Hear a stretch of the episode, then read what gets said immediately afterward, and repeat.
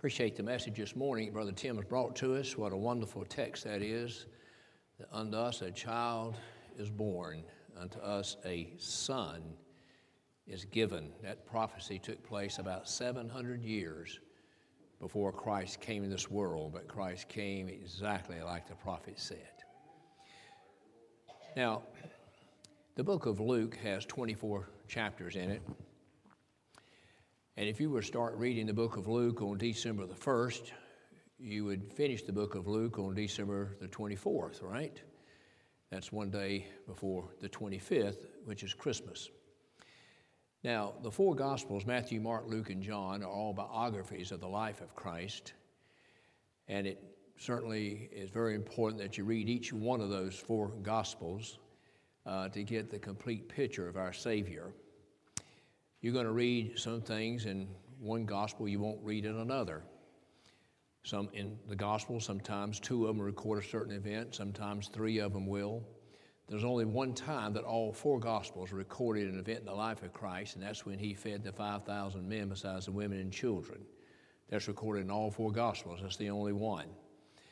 A few are recorded in just one, and most of them recorded in maybe two or three. But if I had to just pick one gospel this morning to give a complete picture of the life of Christ, it would probably be the Gospel of Luke. And I say that because Luke will cover some periods of the life of Christ that Matthew, Mark, and John do not.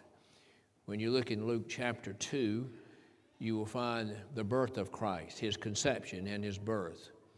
You will find where he was circumcised at the age of eight days you'll find where he was taken into the temple according to the law of Moses, the law of God, when he was 40 days old. And then we find him at the age of 12, uh, being left behind, so to speak. When Mary and Joseph left Jerusalem to go back uh, to Nazareth, Jesus stayed behind. And I, I like to think again that they didn't forget Jesus, he just stayed behind. Uh, they didn't lose him, he lost them, so to speak. He was where he was supposed to be. And so, this is some of the uh, periods of the life of Christ that Matthew, Mark, and John will not cover, but Luke does. And of course, Luke goes on to record the ministry of Christ, his death, his burial, his resurrection, his ascension, etc. So it gives you a complete picture of the Lord uh, from the time he was conceived to the time he ascended into heaven. Now, this morning, I'd like to focus primarily on Matthew 2 and Luke 2 at some of the events and some of the things that are said about the life of Christ uh, that surround his birth, his virgin birth. Now, if you are a child of grace, child of God, and a believer uh, in the Lord Jesus Christ and being the Son of God, uh, then you certainly should believe in the doctrine of the virgin birth. The doctrine of the virgin birth is essential it's fundamental, it's essential. Uh, the Bible does not actually teach us to recognize the birth of Christ, but rather it teaches us to recognize the death of Christ. Uh, when you're baptized, you're baptized in the name of the Father and of the Son and the Holy Ghost. It's a picture of the death, burial, and resurrection of Jesus. When we have communion, we come and partake of the Lord's Supper. We have unleavened bread and wine. The unleavened bread represents the body of Christ, the wine represents the blood of Christ. The separation of the bread and the wine represents the death of Christ. So the two orders of the church recognize the death, burial, and resurrection of the Savior. Uh, of course, there could be no death if there was no birth. there must be a life before there can be a death. So when we go back and see how Christ came in this world, let's notice why he came in this world and some of the events that surround that surrounded the arrival of Jesus here in this world. Now, in the book of 1 uh, Timothy 3:15, Paul says, "Great is the mystery of godliness." And the very first thing he says is God manifest in the flesh. Prior to this time, God was not in the flesh. We're told in John chapter 4 that God is a spirit. But this is the mystery of godliness. And we see a cycle without controversy. There could be no controversy about this. There should be no debate about this. Without controversy, great is the mystery of God. There's a mystery about this. God manifest in the flesh, justified in the spirit, preached on into the world, believed on by the Gentiles, and received back up into glory. Now, in one verse, we have a picture of the Lord's descension, the Lord's life, and the Lord's ascension right here. But it begins with God manifest in the flesh. Galatians chapter 4 and verse 4, Paul said, When the fullness of the time was come, that is, that time that Brother Tim was speaking about, from Isaiah 9 6 to the arrival of Christ, when the fullness of the time was come, God sent forth his Son, made of a woman. That's virgin birth, you see. Great is the mystery of godliness. God manifest in the flesh. That's virgin birth, you see, right? All right? When the fullness of time was come, God sent forth his Son, made of a woman, made under the law, to redeem them that are under the law, that we might receive the adoption of sons. And because you are sons, not going to be sons, could be sons, potential sons, but because you are sons, he sent forth the Spirit of His Son into your hearts, whereby you cry, Abba, Father, which means Father, Father. Now, in John 1 and 14, it says, For the Word, it's spelled with a capital W, it's talking about the second person of the Godhead. Like in 1 John 5 7, there are three that bear record in heaven the Father, the Word, and the Holy Ghost, and these three are one. The Word was made flesh and dwelt among us. That's virgin birth. The Word was what?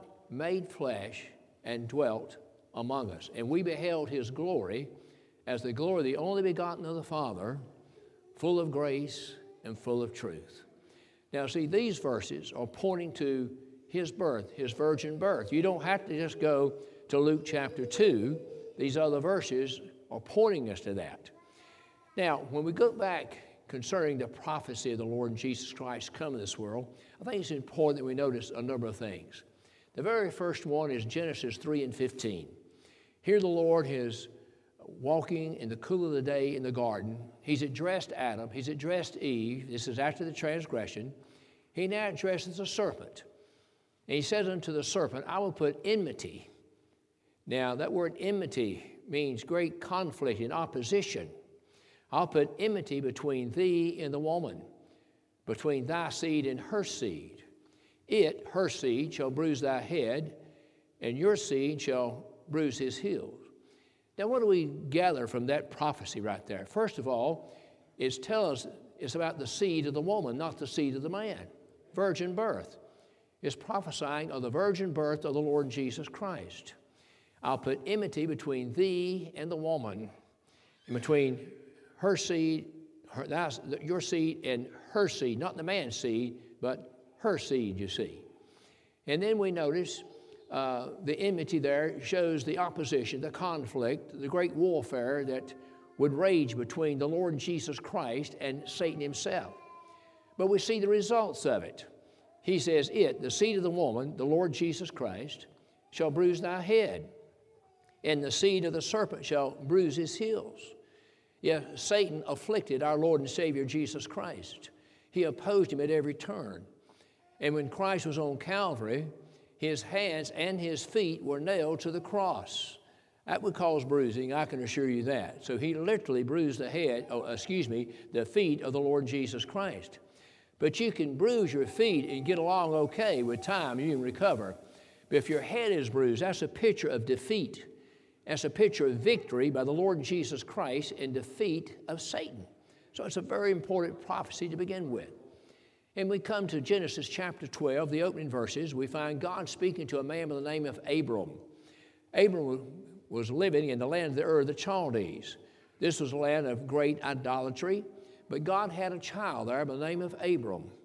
And he spoke to Abram and told him to get out of that land and come to a land that I will show thee. And he says, And I will bless thee. And I'll bless them that bless thee, and I'll curse them that curse thee. And in thee and thy seed shall all the nations of the earth be blessed. Now, notice at this time, Abraham has no seed, right? He has no seed. But the Lord said, In thee and in thy seed, and Paul tells us in the book of Galatians, the word seed is in the singular and not in the plural. And then he identifies what the seed is. The seed is Jesus Christ. So the Lord is telling us here in Genesis 12 that Christ will come in this world not as a Gentile, he will come as a Jew. We come to Genesis 22, and this is a chapter where the Lord has told Abram to take his son, his only son Isaac. That's mentioned three times in this chapter. Your only son Isaac. The Lord Jesus Christ is referred to a number of times as God's only begotten son, right? Isaac was a picture of Jesus in this regard. Take him to a mountain that I will show thee uh, of. And Abraham rose early in the morning and left and went. Now we know the story. It's a wonderful story. It's a glorious story. It's one of the, uh, the most complete pictures of what Christ did for us in the Old Testament. How that uh, Isaac said to the father, Abraham said, Father, uh, here's the fire and here's the wood, but where is the lamb for the burnt offering? Isaac knew you had to have a lamb for an offering, and there was no lamb in sight. And Abraham said, God will provide himself a lamb for a burnt offering. Now, he did. He would provide a ram caught in the thicket to take the place of Isaac on that altar. But the Lord is telling us here something far greater than that, isn't he? God will provide himself. He'll provide, and he will be the provision on top of that. Jesus will come this world as the Lamb of God. And they come to verse 18. And he says, Blessed art thou, Abraham. He said, Because in thee and in thy seed, again, shall all the nations of the earth be blessed. That would include Gentiles as well as Jews. In Genesis 49 10, we find where Jacob, in his last days, is pronouncing a, uh, you know, some prophecy and blessings upon his children. He's telling them some of the future events. And he comes to Judah. And he says concerning Judah, the scepter shall not depart from Judah, nor the lawgiver from between his feet until Shiloh come. Shiloh is an Old Testament name for Christ. What, what's, the, what's the purpose of this verse here? It tells us the tribe that Jesus was going to come from. He's going to come from the tribe of Judah, the tribe of Judah. And we come to 2 Samuel chapter 7, verses 12 and 13, and the Lord speaks to David. And he says to David, he says, When thy days are fulfilled, that is, when your life comes to an end, when thy days are fulfilled, thou shalt sleep with thy fathers. He's talking about the death of David. When thy days be fulfilled, thou shalt sleep with thy fathers.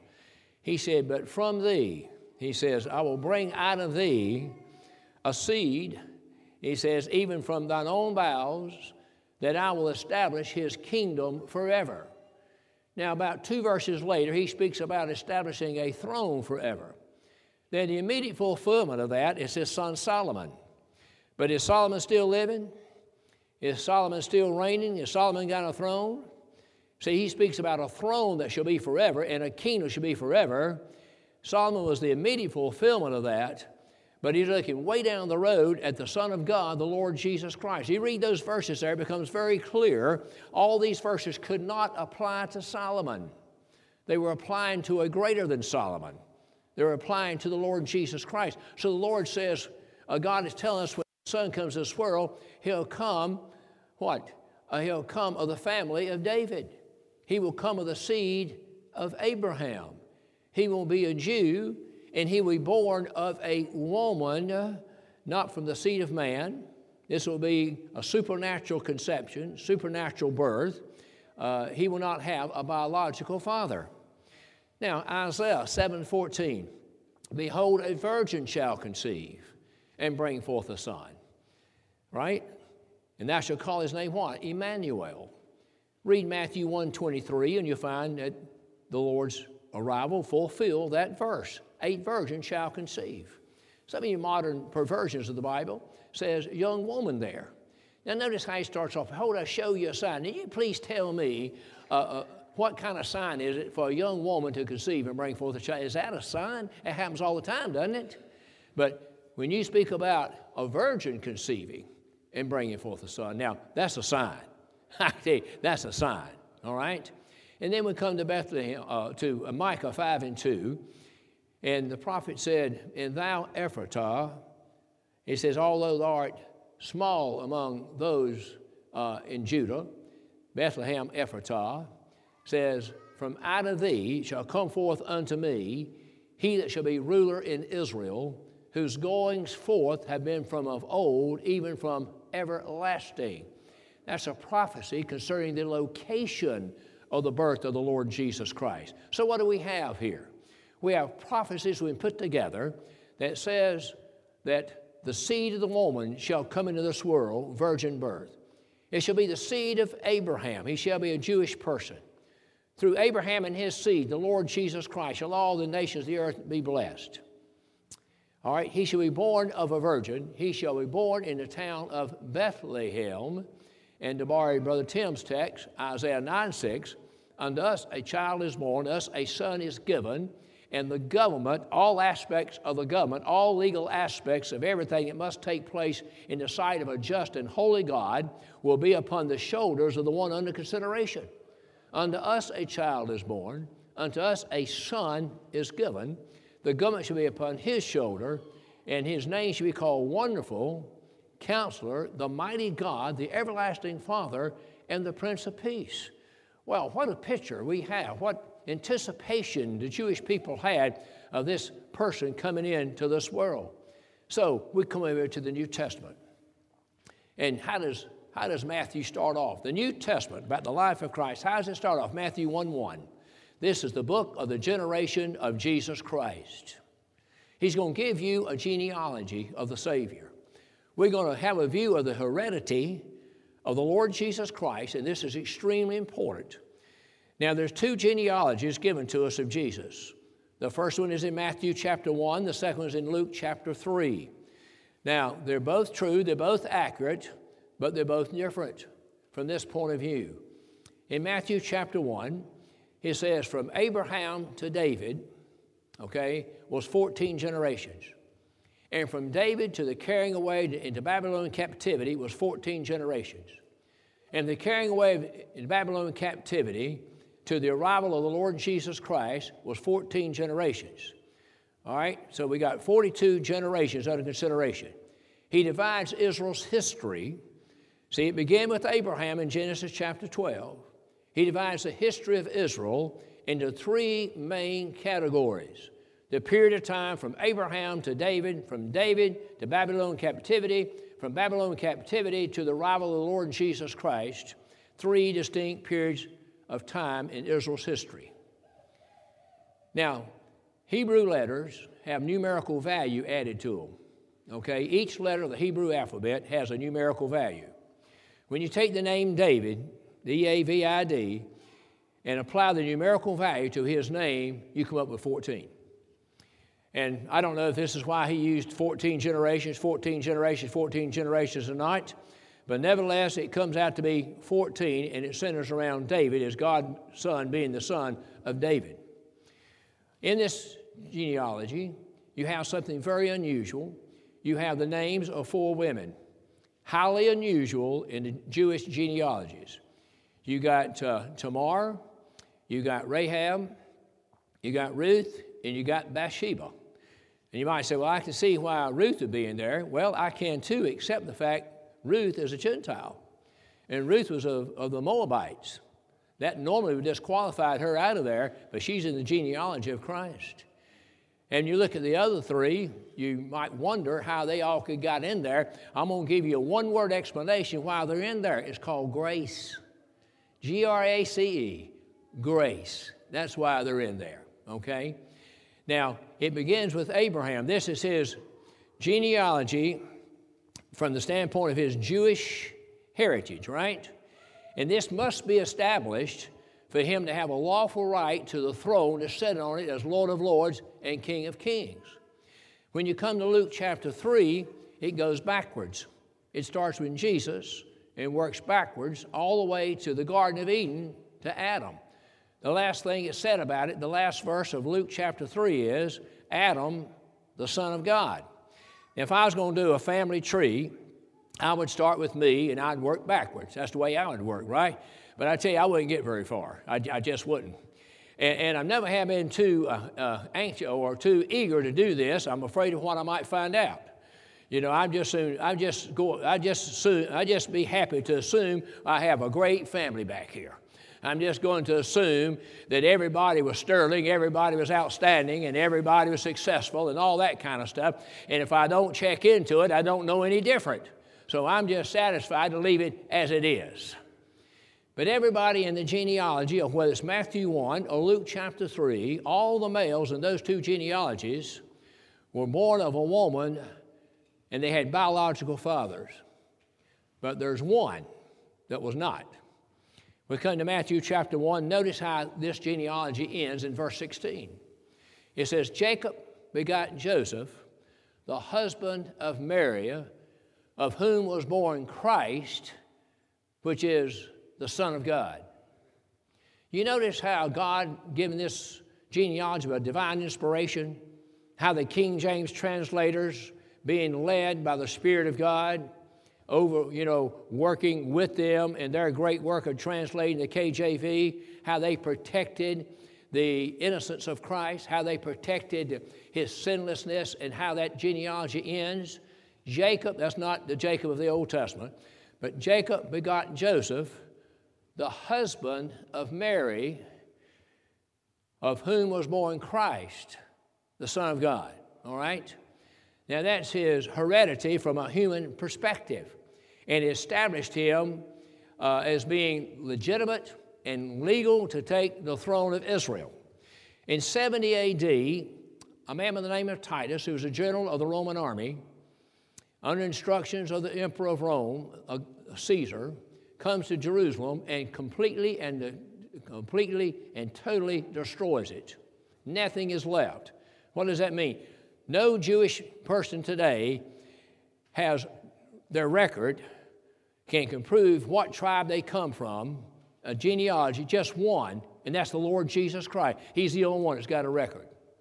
He's got a record found in Matthew chapter 1. He's got a record found in Luke chapter 3. All other records, and this was extremely important to the Jewish people that day because you had to have a record to prove what tribe you came from so that you could prove what your inheritance was going to be. If you didn't have it, you didn't have it. So it's extremely important. They were all totally and completely destroyed in 70 AD. The Lord Jesus Christ is the only one. He's got it right here in Matthew 1. He's got it right here in Luke chapter 3, right? So Matthew works from Abraham to Jesus. Luke works from Jesus back to Adam, the Son of God. He's showing his humanity, even though he's the Son of God, he became the Son of Man. And here is the heredity, here is the genealogy of the Lord Jesus Christ concerning that. Now, we find when the Lord was born here, He's going to have two different groups of people that's going to come to honor Him. One were wise men, and one were shepherds. When you see these nativity scenes that have both the wise men and the shepherds together, that's very inaccurate. They came about two years apart. Shepherds came first. About two years later, wise men show up. You also see three of those wise men. That's inaccurate. We have no idea how many wise men there were. In all likelihood, there was more than three wise men because they caused a tremendous stir when they came into Jerusalem. So we look at Matthew chapter 2 just for a moment, this group of men here.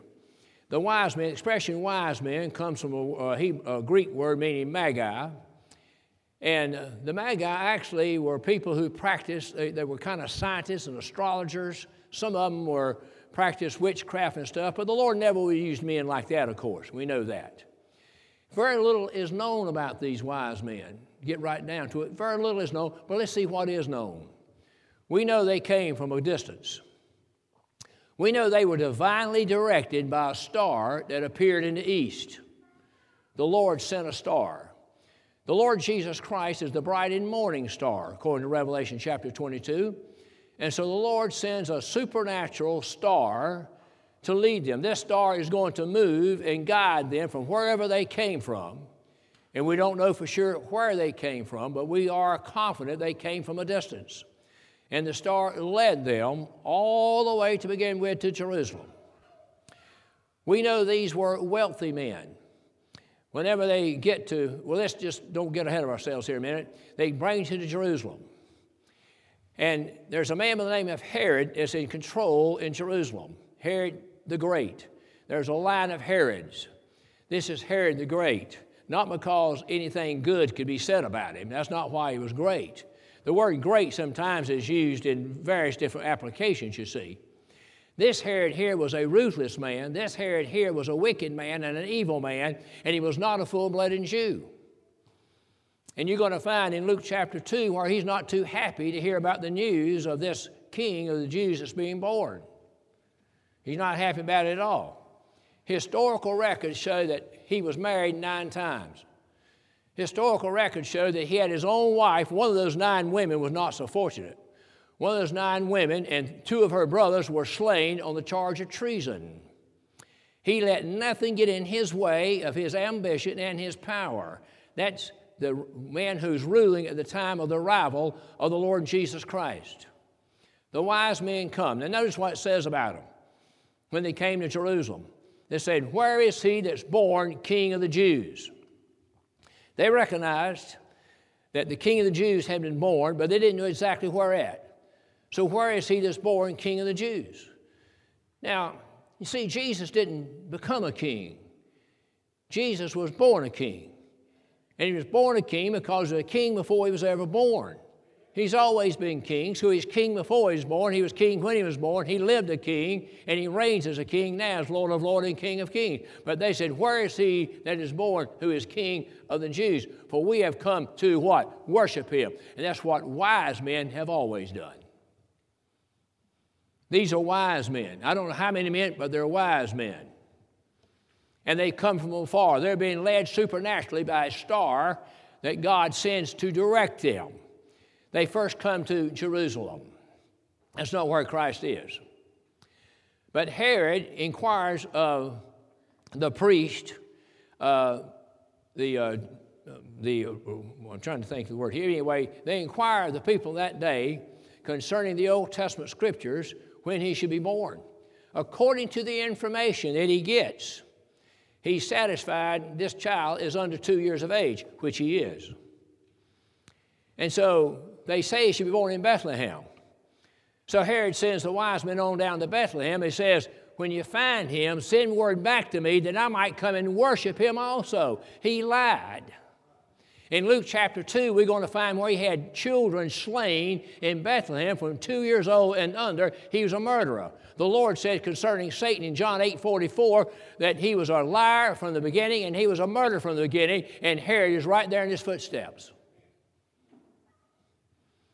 But the Lord revealed to the wise men not to do that.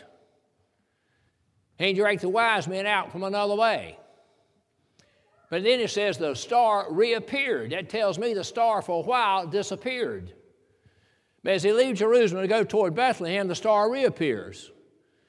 And the star directs them and guides them and brings them to where the young child was. The expression young child is used nine times in Matthew chapter 2. He's not a babe wrapped in swaddling clothes and laid in a manger when the wise men get there. He's around two years of age. He's called a young child nine times in this chapter.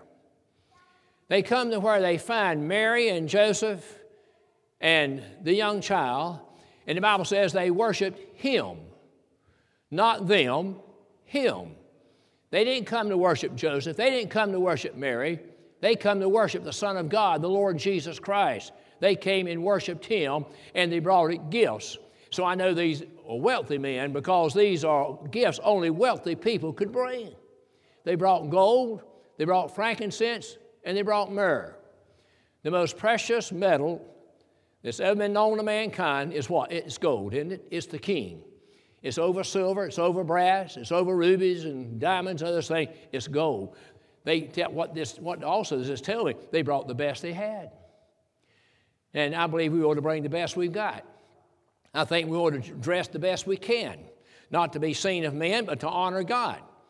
If I had a meeting with the mayor, or the governor, or the president, you think I'd show up in casual clothes? You think I'd show up in jeans? You know I wouldn't. I'd put on whatever the best looking suit I thought I had, that's what I'd put on if I'm going to meet somebody of that stature. So when I come to the house of God, I come here to meet the Lord Jesus Christ, the highest of the high. I come to meet the Son of God.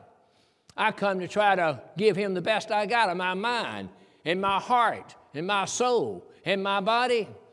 I need to try to get a good night's rest before I get here. So when I get here, I feel rest, rested, and not restless, but rested. uh, rested.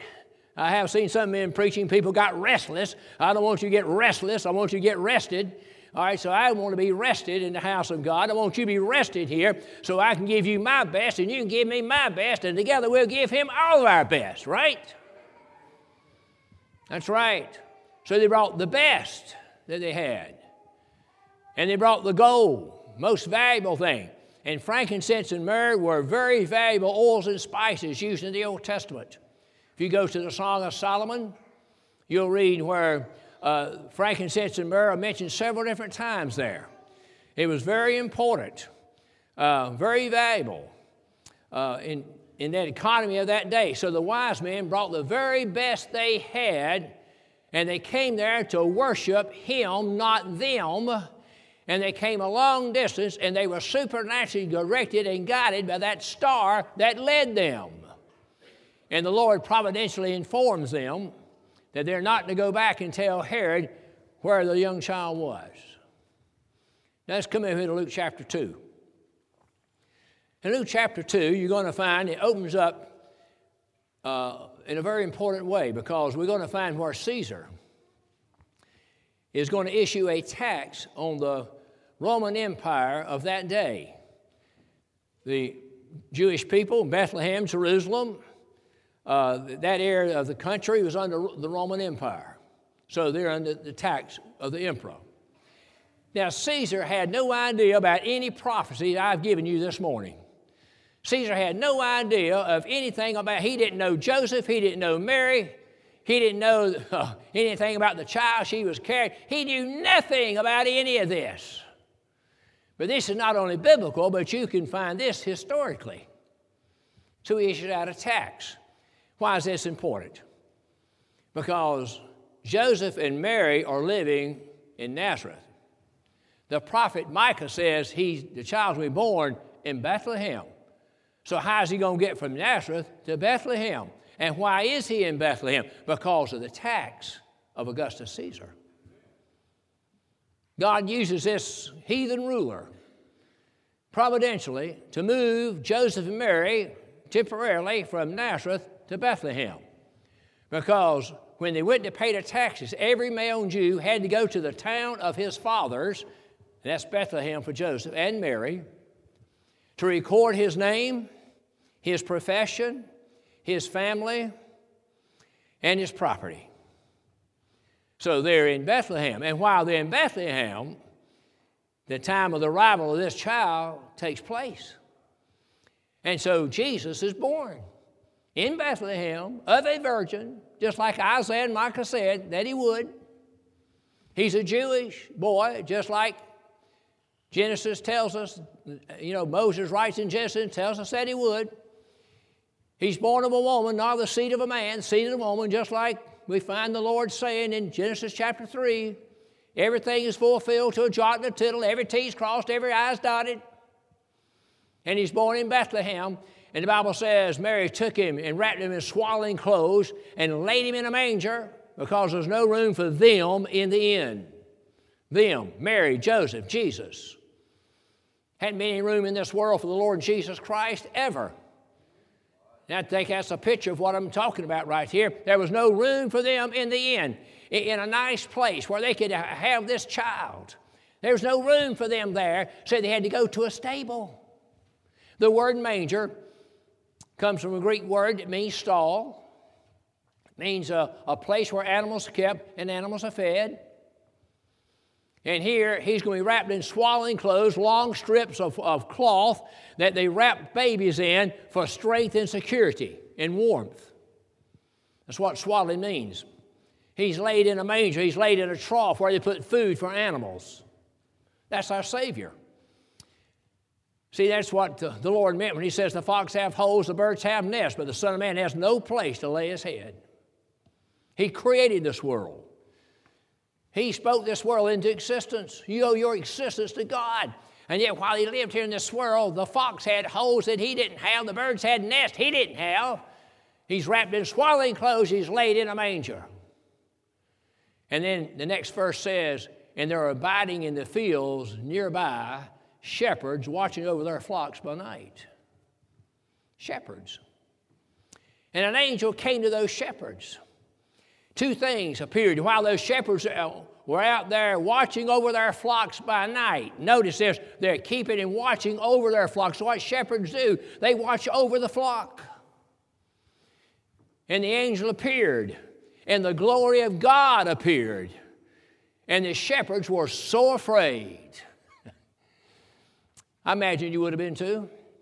Here you are doing what you do every single day, every single night, and all of a sudden uh, a creature from heaven comes down and all of a sudden, uh, the glory of God is shining round about you, and you're afraid. But then the angel says unto them, Fear not, for I bring you good tidings of great joy. For unto you is born this day in the city of David a Savior, which is Christ the Lord, which is good news unto all people. Now, here is a good example of the word all. Herod wasn't happy. If Herod wasn't happy, all can't mean all without exception, can it? But it's good news to all God's people, isn't it? The us of Isaiah 9 6, as Brother Tim was bringing our attention this morning, it's good news to the us. It's good news to the all of God's children, God's family, God's elect. Good news to them. It's always been good news to me.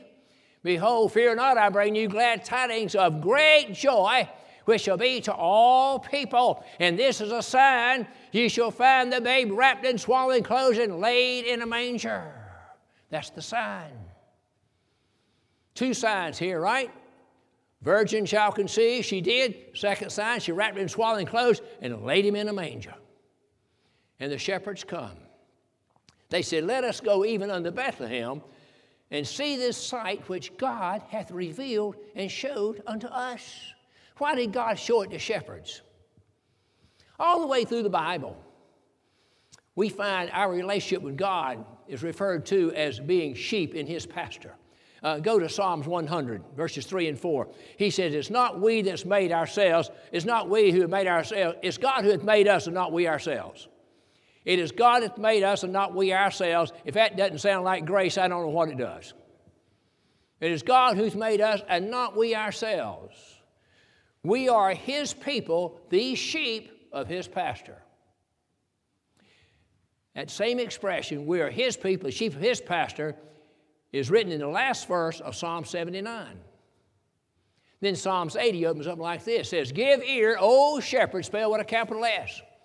Give ear, O shepherd of Israel, that leadeth Joseph like a flock, and dwelleth between the cherubims. Who else is that other than the Almighty God? Right? And then I, just love Isaiah 40, verse 11. He's talking to the Lord Jesus Christ here. And he says, He shall gather his lambs with his arms, he shall carry them in his bosom, he shall gently lead those that are with young. You got the picture? He's, he's the shepherd. Psalms 23 1. The Lord is my shepherd. I shall not want. He makes me to lie down in green pasture, leading me beside the still waters. He restoreth my soul. He leads me in the pathway of righteousness for his name's sake. And though I walk through the valley of the shadow of death, I'll fear no evil, for thy rod and thy staff doth comfort me. What a shepherd we've got. No wonder he revealed it to the shepherds. Thou preparest a table before me in the presence of mine enemies. Thou anointest my head with oil. All these verses in Psalms 23, if you study the life of a shepherd, you'll find these are things that the shepherd does for the sheep. He leads them, He guides them, He anoints them, He provides for them, He maketh them. He anoints my head with oil. Thou preparest the table before me in the presence of mine enemies. Surely goodness and mercy shall follow me all the days of my life, and I'll dwell in the house of the Lord forever. Did you know that shepherds were outcasts? That might surprise you this morning.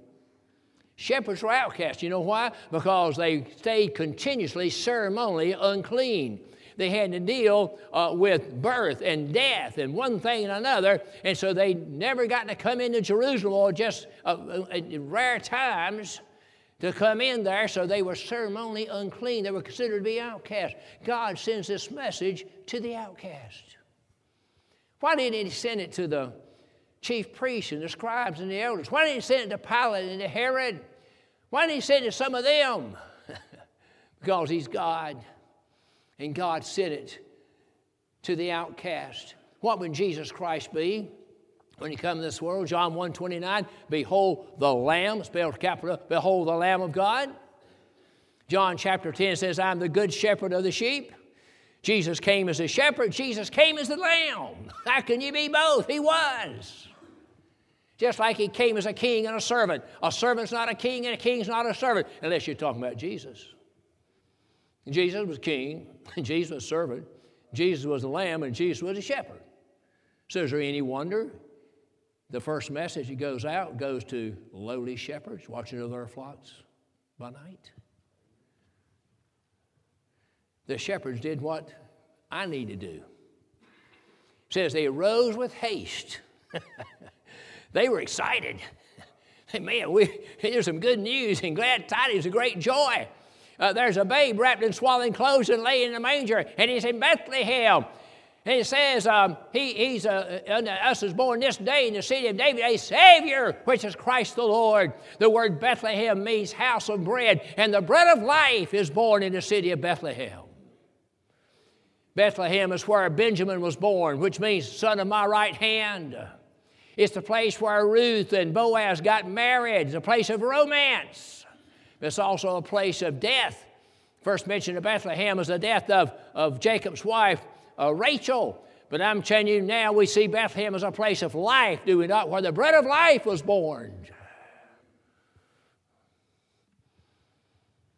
And they came and they praised him and they glorified him. Notice what it says here as we bring our remarks to a conclusion. Verse 16, they came with haste. I mean, they, they didn't procrastinate. they didn't say, well, you know, I guess we ought to go over there, but right time being, I got a few items to take care of, a few things, uh, you know, or whatever. I've heard people say that about going to church. You know, I, uh, I'll try to be there if I can get, get everything done I got to do. You know, I got this long do list or whatever. And I always tell people this don't worry about it. Nobody's going to do it for you. It'll be there when you get back. It's not going to disappear, it'll still be there. If they act like they don't, don't do it to get back, all of a sudden they can't find it anymore. It'll be there. They came with haste and found Mary and Joseph and the babe lying in a manger, just like the angel said. And when they had seen it, they made known abroad the saying which was told them concerning this child. Notice, they didn't stay quiet about it, they weren't mute about it. Says they made known this saying. And all they that heard it wondered at those things which are told them by the shepherd. The shepherds became evangelists. they, they temporarily became evangelists. They're spreading the good news and the glad tidings. They found it just like the shepherd, the angel said they would. And then Mary kept all these things and pondered them in her heart. And the shepherds returned, glorifying and praising God for all the things they had heard and seen as it was told unto them. See, God didn't send a soldier. God didn't send a politician, thank God. he didn't even send a reformer. He sent his son, his beloved son, fulfilling all the prophecies that I've given you here this morning.